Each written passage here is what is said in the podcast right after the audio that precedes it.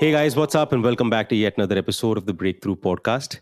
Tonight I have with me a very, very popular guest from Bangalore. We have Goos. Welcome to the podcast, my friend. How's it going? Good, good. How are you? Thank you for having me. It's been over a year. We've decided that we're going to be in the podcast, and now we're finally here. How's it been, man? How's life? It's okay. Better late than never, I suppose. I mean, what have you been doing? Well, getting through another lockdown uh, again. Uh, but I'm hoping this is the last one we'll have to survive. Went through COVID once. Don't wish it upon anyone. I know you're recovering, Currently. recovered something, yeah, somewhere in the middle Midway of that. So, but yeah, I hope this is the you know the fag end of it, and we're able to get back to normal life as we know it sometime soon. What's the scene, current scene? I don't know, but Pune is on till about 10 o'clock today. Uh, that's what I've heard. So till 10 o'clock, the parties are on uh, Yeah. legally. And after that, Mhm. there's obviously a lot of after parties happening. But what's the scene in Bangalore? What's the current scene in terms of the music vibe right now? Well, we had a party up until the middle of Jan, and then they had the weekend curfew announced, and then nobody's going to go out on a weekday anyway. So they Yeah. said Friday, 10 o'clock is the curfew, nothing on Saturday, Sundays. But then every Friday for two Fridays on the day, they would pull it back to 8 p.m. So that effectively killed any hope of even having a two hour party or something like that. But they lifted that, well, last weekend, the one that just went by. So we're all hoping that from this weekend i've been seeing some announcements here and there of day parties and brunch parties and you know parties ending at 10 i might if i'm lucky have a gig myself this weekend fingers crossed Wow. we'll never know till it actually happens but yeah again like i said hopefully it's the beginning of well better things to come Of course. So tell me a bit about your journey. I mean, where did you start? When did you start DJing? What's your what's your backstory? good plug there but Yeah, yeah, exactly. uh, Your mic is hiding your t-shirt though. well yeah okay i mean there's a lot of it everywhere i mean i Yeah. can't hide from that anymore but no i've been uh, a crazy music person i this is a bit of a cliche story but yeah it's not different for me i didn't realize how much of an influence music had on me till pretty late looking back at it now i was actually studying for you know 10th and 12th exams listening to nirvana and stuff like that i was actually being able to process information better with music in the background. And then through college, whatever, I was hoarding music. I didn't know why. I just liked a lot of it. but the honest truth is, I was too scared to put myself on a stage in front of people to be able to do anything with it. But that itch was always there to figure out what I could do. So somebody handed me a controller at some point, and I paid and bought a version of Traktor, and I used to, you know, goof around at home with my shisha, just figuring out what this thing does. At some point, I'm like, okay, maybe it's time to move this to the next level and at least learn for what it's worth. So I went to the music school, the one that Clement runs in Bangalore now wow. Yeah. solely for the reason that I wanted to get my hands on professional gear because there was no way I was going to be able to access that personally, or I didn't know friends who had that kind of equipment. So Mhm. I went there, uh, signed up for a course, got taught the whole thing, figured out I had a knack for it. I mean, I knew the music, I just didn't have the skill. So that was Mhm. never the challenge. Graduated the course. I'm like, okay, it'll be a shame if I paid all this money and I don't even play one gig now to see whether my you know fears were valid or not to begin with. So I found myself a gig, played that, was a nervous wreck going into that gig, but whatever. Played a set, had fun, got offered to play another one, took that up, played that, and well, it's not stopped since essentially. All the other things that came along are sort of incidental. And then when I realized, okay, I'm, I'm jumping into the deep end of things here, then I said, okay, may as well be good at it and try to make myself good at it and you know market myself and figure out what i want to play and what my sound is and what my identity is and all those associated things. So it's been what about seven eight years professionally of being a dj uh, not counting all the other bedroom dj things and whatever else we'd like to call it.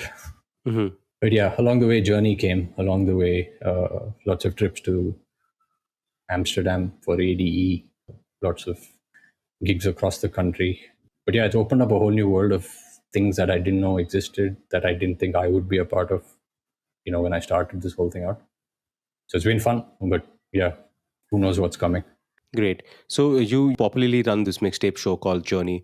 When did this Mhm. start? What is the reason you started that? And you know, you've been doing this for the longest time. So you know, tell us a bit about that. Yeah.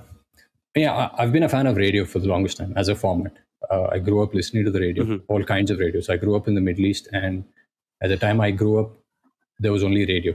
There was no question of you know any other music unless you bought a cassette or your dad had some vinyls or something. Which I was lucky enough to you know grow in that environment where I had a Pink Floyd vinyl lying around the house, and I could listen to you know Depeche Mode or Simply Talking, uh, sorry, Modern Talking, Simply Red, or any one of those guys. So I was exposed to a lot of that stuff quite early on, but I've always believed in the power of radio generally, and that kind of carried forward even when I moved back to India.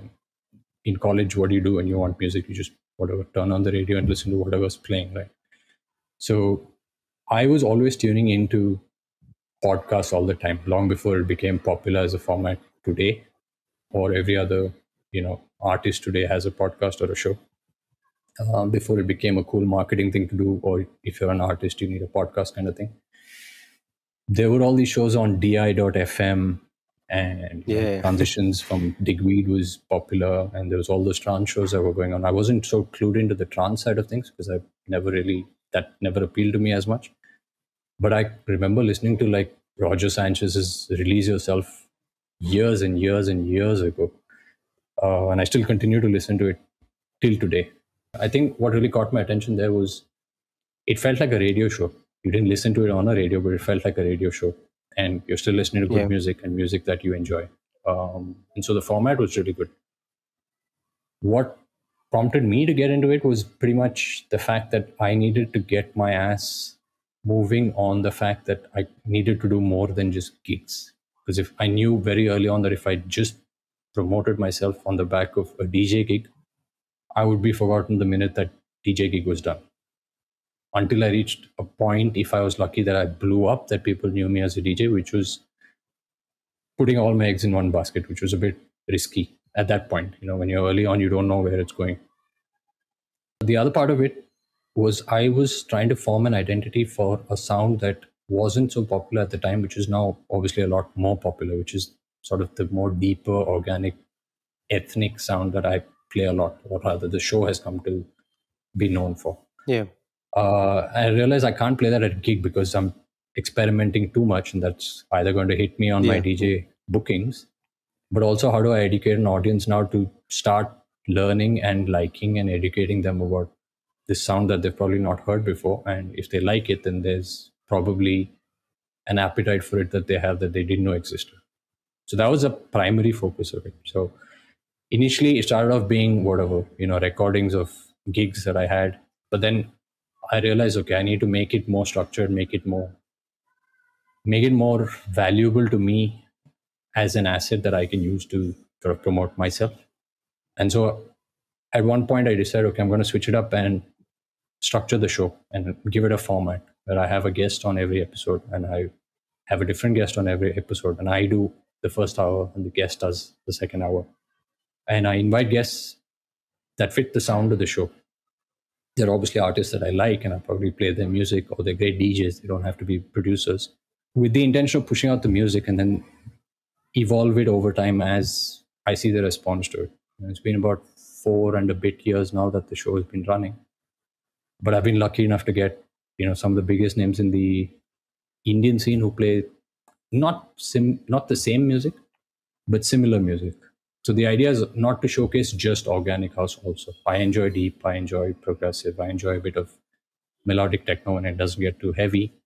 And more importantly, even though I like techno, I don't play techno, but I enjoy it when it's presented well. But that'll never be a fit for the show. It's not that I don't like the artist or the art form or the music. It's just for this show, it's not going to fit. But yeah, I mean, over the years, I've been very intentional about who I invite, why I'm inviting them, how I plan the calendar for which guest is on which episode in which month at which part of the year. And I have a series of questions that I send out to artists. So I'm able to present when I do the voiceover, you know, talking about the artist to the listeners and let the show grow organically. I haven't put one rupee into the show. apart from my time and effort of actually producing it, I don't intend to put any money into it. Not because Mhm. I think it's bad, but I think I would not have been able to see the success or the stickiness of the show with its listeners had I gone down that path. And looking back at it now, it's yeah, I, I can't imagine planning for these numbers or planning for this reach or planning for being able to host these some of these artists that I've been able to in these many years. So yeah, that's kind of like it's evolved into a beast of its own that has taken a life of its own. Wow. But yeah, actually propelled me also as an artist forward, you know, pushing new boundaries really. Yeah. So you mentioned about you know your marketing. You didn't go the whole way of sponsoring it and you know making sure that you Mhm. know you're you're getting it out to the right people uh, Mhm. through uh, an inorganic format. How would you promote yourself as an artist? Because I think really interesting uh, piece about you know what I want to talk with you is is how important marketing yourself as an artist is. Because I think learning DJing and learning the skill and all of those things are very doable. I think the internet solves half our shit. You know, most of the guys are from these schools and they're learning how to do this in about in a month. You can learn how to DJ the real challenge is actually getting gigs so how would a newbie or a guy who's just come in i i think before the recording i told you how i got my first gig i was pretty lucky Sure. getting my Right. first gig you know Yeah. uh, but most of the guys i know right now are are probably more talented than me but then they don't have a real way of how do they promote themselves i think in Right. producers i have a lot of producer friends who are like really really talented you know they're really talented but they don't get their ass out you know they don't meet new people uh, they For don't sure. want to put themselves they don't want to sell themselves they're focusing so Yeah. much on the craft that they can't Right. they forget to sell themselves uh, you mentioned in one of your instagram posts saying that you know you can help people uh, promote themselves market themselves I- Mhm. i just want to touch upon that because that's one of the major pain points that most of the artists i know who are uh, just starting in they're struggling with that i also know a couple of artists who are there in the scene for a while and are frustrated and are struggling with the same issue so if you could just probably touch upon that Sure. So the backstory to that is I have a day job and I've been a marketer for better part of a decade now. And so my marketing knowledge is sort of drawing from that front. okay And I work in a corporate setup. So I understand the discipline and I understand the metrics and I understand the science behind marketing. Even though there's an art to marketing, there's still a science that makes the art effective, right? And of course yeah for me, the minute I saw the parallel between that and music, it's like, I mean, if you're a DJ and you're on a dance floor, your DJ craft is an art form, but there's still a bit of science you can apply. Like, I mean, easiest example is if you get the women to dance, you know, the guys are going to come onto the dance floor as well, and your dance floor suddenly looks. Or you, you know, Yeah. you play a vocal track and it's suddenly very crowd friendly. And so there are these whatever hacks or tricks that you can use as a DJ to, and it's practically a science. It's not even an art anymore. Choosing which track works, that's the art, right? yeah yeah So for me, that was the immediate sort of connection that I was able to make in my head, saying, okay, I'm doing two things that have very similar patterns here. How can I apply what I know on the marketing side to make it effective on the music side?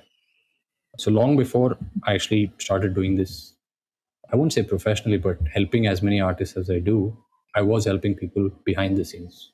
And it was sort of, you know, under the scope of things of most people's knowledge. I've worked with a lot of people, whether it's festival brands or promoter or event and agency brands, or even just helping out DJ friends, uh, saying try it this way, try it that way. And I started seeing that they were having success when they started implementing some of the things that I did. And I wasn't doing it with the intention of you know earning anything out of it or whatever. It was just generally goodwill. You know, this guy's got talent. He needs a push. What can I do to help him? yeah for me the pandemic not presented an opportunity but i saw a lot of chatter around you know artists trying to keep their mental sanity in place. A lot of artists not knowing what to do with so much time hitting creative blocks. And for me this was an opportunity to say okay maybe you should look inside and see are you doing everything that you should be doing to push yourself in the best way possible? And that's not limited or confined to your monetary means or to access to people but have you done everything in your capability to the best of your knowledge with your resources to maximize your opportunity? What came to light for me is a lot of people sort of put marketing in a very bad light right? And they they, Yeah. they put in a bucket where they were like if you have to do marketing, you're basically selling your soul to the devil, and you're diluting your sort of purity of the art that you're a DJ or a producer for, which I don't I don't endorse completely uh, because I mean, if you start a company or you start a business and you're making a product, you're going to need a sales team and you're going to need a marketing team and you're going to need an accounting team and an HR team to do their respective jobs for your company to run effectively and the product to work and reach people. Yeah. The analogy there that I'm getting at is as a DJ, let's say, you are the product. The only difference is you're the sales guy selling yourself to the promoter. You're the accounting guy running behind him for the payment, right? You're yeah. the HR guy making sure that your brain's in the right place when you need to perform or get enough sleep or do whatever you need to for your mental sanity. And equally so, you have to market yourself so that you are able to sell yourself so for me there's no there's nothing bad about it it's when you get into the weeds of it when you can start distinguishing what is good effective marketing and what is bad marketing now i'm not saying as a dj you have to you know put whatever two instagram posts a day and then this is your you know formula for success that that's not yeah. what i'm endorsing at all but what i also realize is a lot of people don't have their own identity clear for themselves. So if you're trying to sell yourself to somebody, if you can't speak about yourself to convince yourself first, how will you convince somebody else? Right? That's like sales 101 or marketing 101. Yeah. So in the conversations that I've had with people, it's like, okay, if somebody has to remember you beyond your music, what are those things? And then I get blank stares and I have had people ask me, but I want them to remember me for my music. But I'm like, if you're a brand, you're so much more than just your product. You're everything else that is maybe intangible or things that you don't communicate, you know, explicitly, but because of the way you talk or the words you choose or the way you write or what you put up, that people start forming perceptions about you. You can control that narrative in a way that benefits you for your music and for your gigs and for your bookings that it all adds up. A lot of people think, okay, I'll put up a post and I'm going to get this many comments, and that's my, you know, metric of success. But that'll never end up translating to, I don't know, gig booking, for example. You may reach a point where it does, which is great, which is what you wanted to do. But the truth is, whatever. A lot of people who, let's say, follow me know that I might like Formula One. I do some random Q and A things. I like yeah. animals. These are not things that I shy away from talking about. These are not things that I think too much about talking about. It's just an extension of who I am as a person, which is not different to who I am as an artist. I'm still the same human at the end of the day who likes the same thing. So there's no shame in talking about it publicly. Now, how much you want to talk about, how you want to talk about, that's completely up to you, which is what many artists haven't like sort of figured out yet. They think it, I mean, if they look at somebody else's social media and this works for them if i do the same thing it should work for me which sometimes may work sometimes may not work but the, i mean i think what i'm getting to at the crux of it is if you haven't figured out who you are as an artist how do you expect other people to know who you are? So yeah i mean for a lot of people it's it, it it's identifying that first.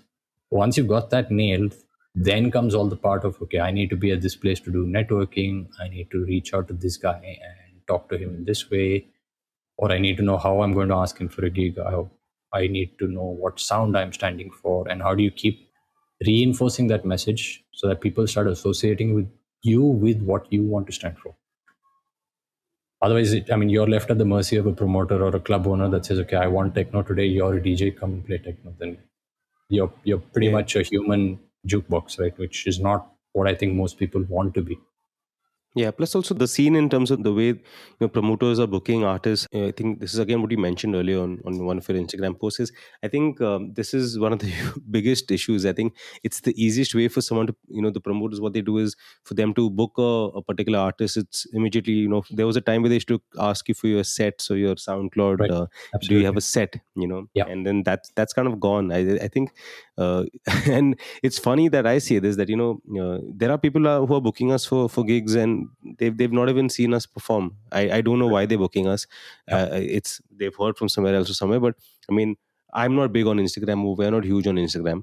But then, right. um, you know, there are certain DJs who are number one, Bollywood's number one DJ, Bollywood's queen, or yep. Bollywood's king, or whatever. Right. I mean, and they're proud of saying that. And yep. and they're getting booked like during lockdown, during everything, they're getting booked. So, you know, what's your sense? What's your take on what you know how promoters book their artists? Because most of the artists they 99% they suck at instagram as well so right you know and I, I think it's a it's a weird matrix you know if you're talented you suck at instagram I think. Yeah. so I mean, I have I have some few fairly strong opinions about it, which have ruffled some feathers in the past, but I'll put it out for what it's worth. Your posts have come uh, floating towards my, you know, when you browse your stories on Instagram. Yeah. Oh shit, what is this? Okay, then everyone's sharing your posts. So, yeah, I don't know. yeah. So when I put up a few of those that have actually, I don't want to say gone viral, but it's touched a nerve with a lot of people. Yeah. That's when I realized this problem is not specific to certain type of music or a certain type of person within the industry. So it's not just an artist problem or a DJ problem. It extends to being a promoter, it extends to being a label, it extends to being a venue owner, a sponsor, or even a regular promoter. You may not be the biggest promoter in your city or whatever, but yeah, it kind of extends. But obviously, there's a lot of people who are feeling the pain, but they're having to either do the same thing that the next guy is doing because they don't know how to do different or they're still living in the fear that if they stop doing it this way, they're going to take a hit that they're not going to be able yeah. to recover from, which is an understandable fear. And I have lived through that to some degree myself as well. Like, as a marketing guy, I can tell you, I can see how social media, as an example, works very favorably for some people, and it's very easy to become, you know, a clone of that and dilute something else in the process. Yeah. it takes a lot more effort to sort of convince yourself of what you're trying to do and believe it's the right thing and push forward. So if i take certain brand names there is automatically an association with you know what they've promoted over many months and years that they've been around. So if you take crank as a festival. They've got the reputation already of being a boutique niche house and techno festival that stands for good quality which is they've been doing it for so long now and they're still able to do it today because they've stuck to their guns with what they do. Or there are agencies like i'm managed by deep dictionary say. We're very focused on deep progressive melodic house at the most. And it doesn't matter what's happening around us. We are here to do this job. So we're not trying to be everybody. We're not trying to play yeah. everything. We're true to that. It, it'll take longer. For sure it'll take longer. But when you start out and if you're young and you're just getting into it and trying to make sense of everything happening around you it can be very daunting and can be very overwhelming to try and figure out how many things you have to do and how you have to do each of those things. That's a real problem and i'm not going to like try and make any less of it. Uh, I've, yeah. I've heard first world some of those problems but i think i mean to answer your question from earlier for a promoter again, it comes back to the same basics. If you're going to be a good promoter, then promote effectively. You're not a programmer, you're a promoter, right? As a promoter, you should know who's playing, you should know why you booked him, you should know how you should promote him so that your party goes off well. You're not doing a favor to the artist by booking them. And for everyone who's listening, I have got many requests myself saying, if I book you, will you bring whatever 50 people, 30 guest list? Yeah. Right. And I've got this question in the early days, and it's a normal question for people to ask because they think that's the way the work, the industry should work. My sort of usual retort, which hasn't sat well with very people, is if I am also bringing in 30 people and I'm DJing, then what job are you doing as a promoter? Right? I'm doing your job yeah. and I'm doing my job. Why do you get to take the money home? all right So my usual thing is I can't guarantee any number of people. If you still want to book me, book me. If you can't, then no hard feelings. There's no love lost. I'm happy to play at the next one where you don't meet, need me to bring whatever 30, 50 people. Yeah. But the thing is, I'm at a point today where I can say, having said that, whatever X many years uh, ago, I'm at a point now where I can get the booking because people know that because I am on the lineup, people will come. It may not happen every time. There, are, of course, going to be bad gigs and there'll be good gigs, but of course. You've obviously reached out to me because you have some faith that if I put this guy on the lineup, he should attract a certain type of crowd, a certain number of people, or whatever. So if you're putting in the effort, put it there and trying to get to that point where the people are following you irrespective of where you go and play. Whether you're a promoter, whether you're a artist, it doesn't matter. Then, right? You've built your own brand for yourself. I've spoken to a couple of promoters as well. What their take on this is no one's actually come out and spoken about this openly. See, mm-hmm. at the mm-hmm. end of the day, it, it is a business, you know, for them, it's a business. Yeah. But I think there should definitely be a way where they can merge both of them. For me, my biggest challenge is that we're limiting ourselves uh, in terms of goodwill, in terms of charity, however you may call it. We're mm-hmm. limiting mm-hmm. our talented artists two opening DJs, you know, and yeah. and you know they're playing an afternoon slot, playing at two o'clock under the sun. Yeah. You know, there's, there's just a couple of their friends there. Sure. The setup is still happening, and while you're playing, that's not going to get you any good. I mean, you know, it doesn't matter, and I'm pretty sure not even getting paid for those gigs. You know, so I think yeah. that should be a certain sense. I mean, I've played at some gigs where I'm part of a huge, huge lineup. You know, big ass fucking names yeah. and uh, just because they want some representation of a local scene you know we're playing at 6 7 o'clock you know right. and uh, i do very few of those unless it's like uh, a friend's gig or whatever i do very mm-hmm. few of those but i mean that's what i feel i'm like okay if i've proved myself and i have that particular name how am i going to do anything at 6 o'clock 7 o'clock where the setup is still happening right now how yeah. am i going to add value to your party i play a certain type of music promote a certain type of music and uh, it's not going to make sense the guy after me is going to play deep house it's not going to make sense logically yep. you know yep. so i think that's the change there are people on the name of chalo let me get two three opening act djs they'll fill in the place early mm-hmm. and then mm-hmm. you know we can take it from i think that should change i mean i'm okay to put me between two three good artists but get me to, at, a, at a decent lineup you know i don't want right. to play a four o'clock slot i don't play a two o'clock slot you know that doesn't make sense in, in any way you know so I think that's where the promoters come in, where they think that, you know, okay, chalo, let me give this guy a slot. But I don't mm-hmm. trust him enough to do a B2B with the headline act, you know. Right. right. Uh, and that's the concern that we have. If you're really trusting someone, that's what I'm trying to do at my gigs. You know, I'm taking a, a bunch of my local boys, and there've been cases where they've opened for us back in the day, yeah. and you know, we want, and they they're more talented than us, and they're opening for us. Right. And now we've reached a position where you know, okay, you're the headline right now. You know, I'll mm-hmm. get you your drinks, I'll get you yeah. your food, I'll yeah. get you your water, I'll do all of those things for you, and right. that's what. I think is going to change. That's what I'm trying to do. I mean, that's me, and I'm not a businessman. I'm not. I'm not doing this unfortunately or fortunately however you can call it i'm not making a lot of money out of this but right. i think um, if i had that bandwidth if i had that production value i would definitely take that route because at the end of the day i would still make more money if i'm getting a very very talented artist uh, mm-hmm. who, who charge me not more than 15 20000 bucks and if he right. can if i trust him he can get me revenue worth 2 lakhs you know i think yeah, that's that's right. logical if, if someone's listening if you guys have that bandwidth i mean this mm-hmm. is what i would do you you I, I would charge you even less than what I usually charge. Give me that highlight, give me that spotlight, and promote me as good as you would promote the guy who's already reached there, who's already come to Pune 10 times, you know. Right. it doesn't make sense. You promote me equally, and I'm pretty sure you'll make more money off. I think, I mean, from the promoter's point of view, it's you know that's a simple line. You know, it's it's it's a business. But um, I yeah. think there there should be a couple of days. You know, I run my night on a Wednesday, man. If uh-huh. there's business, do it on Saturday, Sunday. I run mine on a Wednesday. I fill in people right. on a Wednesday. I mean, uh, there are so many stories from whatever 10, 15 years ago. And I mean, yeah. you talk to any of the old guns in the scene today, and they'll tell you when they would have Monday night or Tuesday night residencies at one place that yeah, would yeah. pack the place in and make a lot of money. And so there's no reason that can't happen today. I, I do definitely think that one hour set sh- should be I don't know, criminal. You should go to jail for that or whatever. Yeah, At minimum, yeah, man. Everyone should get a two-hour set, and for six hours there should be no more than three DJs, and you get somebody new who's yeah. trying to make a mark, somebody who's you know proven his point but not made it big, and then one headliner, and you know program it well so there's there's a flow, and so everyone gets um, marketed right. But I also think, I mean, touching on what you mentioned about the business end of it I feel like not enough artists today understand the business end of things because I think it's not their job to do it. And that's hmm. completely mm-hmm. untrue and it's completely unfair because the way you play and the way you perform and you make the dance floor live is ultimately going to translate to business for the venue, for the promoter, or whatever. So you can't say you don't have a stake in that game. But I don't see enough people even willing to try and understand that end of it.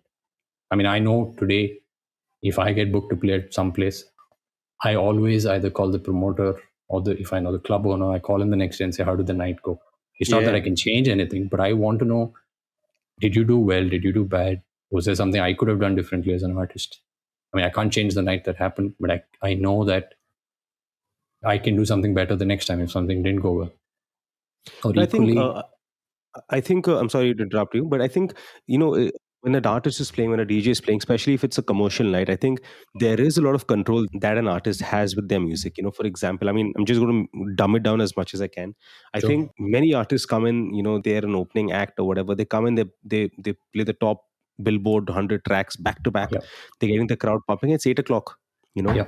it's eight o'clock. Why are you playing? You know, whatever the latest, uh, you know, Moombahton tracks or whatever those, right. those tracks are. Why are you playing those right now?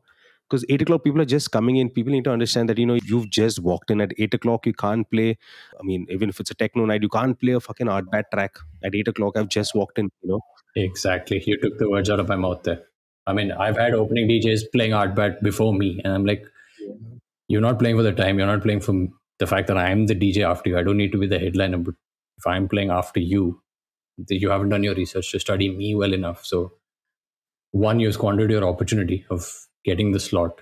Uh, and if you're going, if somebody asks me for feedback on you as an artist, it's not, obviously not going to be, you know, very good in your favor. Yeah. Also comes back to the point you made earlier of not enough people doing their research before giving opportunities to artists. Yeah, I mean, I, I do this at my gigs. You know, I sometimes I know that when you know I don't know because we're both of us, me and Chris, yeah. we're playing together. Usually, there is enough time for me to read the crowd. You know, reading the crowd right. is very important. You know, of course. You know, there are tracks I play on purpose. I would not say a, a boring track. I would mm-hmm. play a track with less vocals, more yeah. groovy. So right. people get a breather to go to the bar and get another drink. Correct. You know, Correct. I don't know. I mean, that's D- that. DJing 101, right? It, it feels like it should be DJing 101 yeah i mean that's that's exactly what people miss out on you know? It doesn't make sense. I mean your bartender will look at you and enjoy but he's not going to get those sales. You know there Correct. will be those tracks. I purposely some of my closest friends tell me you know dude why do we play this track? You went commercial yeah. on your you know i'm like i'm not how am i commercial. Yeah. I had to play this one track to get those three people who were sitting enjoying on their table to right. come out there. I played right. that, that track for them you're already here. You came for my last gig. I'm obviously going to play a couple of tracks which I played last time, which for worked sure. for me. There are these tracks yeah. which are going to work, and there are these mm-hmm. tracks where I don't want them to work. You know, I want yeah. the people to take a breather. Take a break. It doesn't make sense. Come back. Yeah. Take a take a breather. You know, okay, the vibes about ten minutes. It's a bit chill. Let me go. Let me have a smoke and come back. You know. Correct. So these things I think people are missing out on. I think. Um, you know. Uh, a lot of these I, th- I I learned this from Laid Back Luke. So if you guys are listening, if you guys are um, you know, please check out Laid Back Luke's uh, YouTube uh, he teaches yeah, a lot of these wealth things. of knowledge there. Yeah, he's got a lot of knowledge in terms of, and you know, laid back. Look, the reason we're talking about him, he's a great DJ. Yeah. But I can't wait for his set. I can't wait for if he's playing a two-hour set. It's too dynamic. There's so much happening. You don't really enjoy it in that sense. You know. So what I was saying is that from Laid Back Luke, I just pick up the things that he's teaching me, which, which I can use yeah. in my set, and uh, that's that's how I take it from there, man. I mean, so if you guys are ever searching for some knowledge, check out Laid Back Luke's Instagram. He does some really really stuff. And he uh, you know definitely has helped us uh, you know learn and study the crowd and, and you know read the crowd as well. Yeah he's uh, awesome. so what would you suggest for an artist who's focusing on his music he's got everything done? You know how do they get the gigs? If if you know you know what you're saying is the secondary part mm-hmm. of you know introspective all of those things. Right. After all of those things done how does he eventually get those gigs? For me it comes down to one question. Why should somebody book you if you can answer that for mm-hmm. yourself mm-hmm. that's basically what you're selling yourself to the promoter or club owner on the back of right so it's either your sound or even if you're going to say i have this many instagram followers there's a good chance you'll pull in a lot of crowd that's fine but be upfront and honest firstly to yourself about it and then you can use that as a selling point but know that it'll only last you so long as long as whatever instagram is the cool place to be today when you have to do all that over yeah. when something new comes along. So, I mean, if you've got the music, then great. I mean, if you're a producer, I'm still a firm believer that whatever DJing is is a separate art form from producing. But yeah. that being said, obviously there's a lot of gig bookings that happen because you've had a great release or whatever tours are happening today because somebody's had a great release. Um, in India, let's say a lot of people who are getting booked across the country, playing multiple gigs in a city in a month, not necessarily on the back of big releases. It's probably on the back of the fact that they're popular today or have yeah, been popular yeah. for a while. So for them, it's obviously a combination of things. They might have an agency backing them that's doing some bit of marketing for them. They've got some big ticket bookings or festival slots that they've been able to be a part of. But if you're just starting out, then what's the reason somebody should book you? I mean, especially if you're playing, let's say, in the techno, melodic techno space today, it's like a free for all over there, right? There is no saying who will win and why they won it. So even if you're playing that, it's not to say that you can't be different. But if you can't figure out why you're different, then you have a problem. Right? answering that problem is is what is going to help you land the gig and not the other guy who plays maybe the same artist, maybe even the same set of 10 tunes for one hour. Right. But why should mm-hmm. you be the guy that plays that 10 tunes in one hour and not the other one? So that's what I think a lot of people don't take time to think about really. Okay. And coming back to your, you know, what you mentioned earlier with your with your marketing. Mm-hmm. So how can someone come and uh, what's the is it like a program that people can get in touch with you and you know you can work on you know work with them one on one? Is it a particular time duration? Is it a particular? I mean, obviously you mentioned it. It costs. For example, what is it? What is a, a session or I don't know how we call it a, a, a course with you? How much would that cost? Right. To, you know? So it's not structured simply because I can't I can't give you a checklist of if you do 10 things, you'll be good at marketing. It's not like that. So, yeah. what I do is I first have a call with everyone who's you said, I need help here. And different people have different objectives that they want to achieve for which they think they need my help. Now, on that one hour call, which is a whatever, phone call, Zoom call, whatever it may be, I send out a bunch of five questions and that really gets the artist thinking about okay do i know what i want to get if i pay money to me? And do i have the time to be able to actually work on it to make it work for myself as an artist right? The end game of it is i'm not doing any of the work for the artist. I'm only giving them the tools to think about things in a certain way coming with some experience that i have working with other artists agencies, booking agents, whatever it may be, that I can draw analogies on. I can validate some things from the marketing side of things, saying this is a good thing, this is a bad thing, this is the right time for something. This is you're, I mean, you're too early for this kind of uh, exercise. And I help them set some goals for themselves against the objectives that they want to achieve to help them monitor their own progress. So if I'm working with an artist, let me again without taking name. I worked with one guy again in Pune. We started work about three, four months ago, let's say. Introverted, couldn't talk to people, even if he wasn't shy to talk to people, but beyond the hi bro, how's it going? He didn't know what to say. Like, he didn't know how to move yeah. the conversation forward. And like, okay, how, you're never going to get a gig saying those two lines, right? So that was one part of the thing that I helped him through.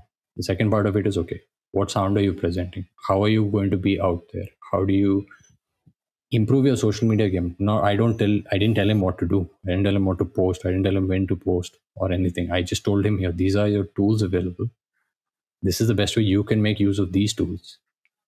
How you want to use it is up to you. What you want to say on that platform is up to you. This is how you measure what comes out of the platform. This is what you can take it to mean.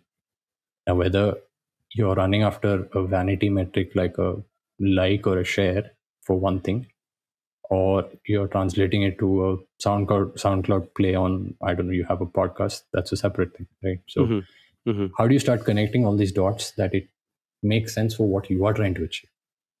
Um, it's not a short term exercise. So at minimum it will take 3 months. I usually start with 3 months. We talk maybe once a week. The once a week is is is a good frequency because more than me it sort of allows me to coach the artist to get into that discipline and frequency of getting into the system of what i'm trying to implement or help them implement. Right. Beyond that the tool can be junk but you've gotten into the routine of it. So if you put out a like if i put up a podcast every two weeks and this is my own metric for myself i know that if in two weeks that episode has not hit a thousand plays, then I've not done something effectively. Now, this is my metric mm-hmm. for my radio show. which I've built over years with my audience and with my marketing. And that's very personal to me. If you try the same thing, doing exactly what I do, I can guarantee you'll not see the same results. It may be better, it may be worse, but it'll not be Yeah. the same, right? So, given your circumstance of things that you're trying to do and what you're trying to showcase and achieve, that plan is kind of tailored around what you want to do. And once you get into it, by usually week eight, week nine, the artists themselves come into these conversations saying, okay, I did this well, I didn't do this well, because they know now what they're looking for. They know now the kind of questions I would have otherwise asked. Beyond that 12 week period, it's really left up to the artist. Now, some of them say, okay, I've achieved this goal that I set out for myself in three months. I'm pushing the benchmark to another level, and I still need your help getting to that, you know, from point A to point B, which is at a higher higher state of reaching and achieving goals. For some people, it is project based. So someone has a big release, they want a big marketing push, and they want to maximize the opportunity that they have. So it can be where can I give an interview? What does PR mean? How does PR work? What should I do on Instagram? What other ideas are there to generate content? How can I activate my Yeah. fan base? So there's no, um, like I said, there's no checklist of things that I can hand out to people and say, if you do this, and it's not, it's not even something that I work with myself. Every Yeah. person who comes to me has a different requirement, and it's been uh, a lot of artists, usually DJs, but not necessarily only DJs. There's even um, guitarists and bands and all those kind of things, but the problems are the same. As in, for me, the way I look at it Yeah. is who you're reaching is different. What you're trying to achieve may be different, but how you're going to get there is largely a similar set of solutions that we can, you know, pick and choose which ones will work for you and then try to work on it. Um, but Yeah. if that objective is not clear, if you're just going, if someone comes up to me and says, I need to improve my marketing, I can't help you. Like, straight up, then I refuse the work because if you're not clear what you want to achieve, then how can I help? So, in that sense, it's very personal. Great. Uh, so before we let you go, we're almost down to the end of the podcast. Before we let you go, I usually like my um, guests get a bit of a, you could say, homework or something to think about, or you know, do their own research because I, I feel that's the only way uh, this podcast would make some sense if they Mhm. can go back and do some own research. But before we get them, uh, you know, to do that, uh, I would say any two or three pointers that we say would, which could be a good. Uh, you could say like a homework or or a good starting point before they can you know eventually get those answers because not not everyone has a clear thought you know as probably you and me but uh, two or three pointers that you know if you could uh, ask them to start you know like a good initial start and then they can obviously get in touch with you later and get in touch with Yeah, for sure. Um, my big headline that I keep pushing out is social media is not marketing. So if anyone is still continuing to believe that, then whatever, jump off that bandwagon. I still think, I mean, again, this uh, it could sound brash or rude or opinionated or whatever, but if you're a musician and you have more Instagram followers than SoundCloud followers, then I mean the issue should There's be obvious wrong. there, right? Yeah, there is a problem. I mean, you're focusing energies on the wrong area, basically. The the the last thing I would think is don't get caught up in the rat race because as much as we want to say art and you know support the scene and all that fluff talk. At the end of the day it's a business and the business has to run like a business for it to be sustainable for everyone involved. So there's no point shitting on the money side of it or the marketing side of it or you know having to play those games that are needed. But at the same time you can learn a thing or two if you look at the corporate industry and you look at i don't know as stupid as look at the number of manufacturing people making what toothpastes they're all making the same product and there are all so many brands but there's still space on the shelf for all of them and they're all able to sell themselves. But they're not doing the same thing as each other. And so that analogy applies equally to us here. If you're not able to differentiate yourself then you will get left behind. And yeah that, that it's not something i wish upon anyone but yeah you got to put in the work before the results show. Sure. Uh, so that was an amazing, uh, you know, particular podcast that we've had. Uh, so Goos, in general, uh, I would like, you know, if it's okay, if you could just share where, where can your audience find you? Where can my audience find you? Uh, is it your Instagram? Is it your email? I'm pretty sure many people will have a lot of questions. They'll like to reach out to you. So For where sure. can my audience find you? everything is at goosmusic.com goosmusic.com. So Yeah. you can obviously get in touch with him there. Uh, get in touch with me on on Instagram, on on on any of the social media platforms. That's where I'm easily available. Uh, we'll also try doing a, a live Instagram whenever possible. So I think that way we can immediately get in touch with the people who have any Yeah. I mean, that. I've done a few Q and A's like that. Those are usually a lot more useful. So if if you see a demand for that, Yeah, so happy to do one more. Sure, bro. Thanks a lot, man. This Thank you. amazing. This was awesome. Good fun. This was. We, we should we should see you soon again in the podcast and probably on some other topic. Whenever you're ready. Cheers, bro. Thanks a lot. Thanks. Cheers. Bye bye. Thank you. And that was the episode, guys. Thanks for tuning into the Brkthru Podcast. I'm getting mad love from all of you guys from the fraternity. Continue sharing, but definitely consider subscribing, following, liking, doing all that good stuff. This definitely helps me a lot.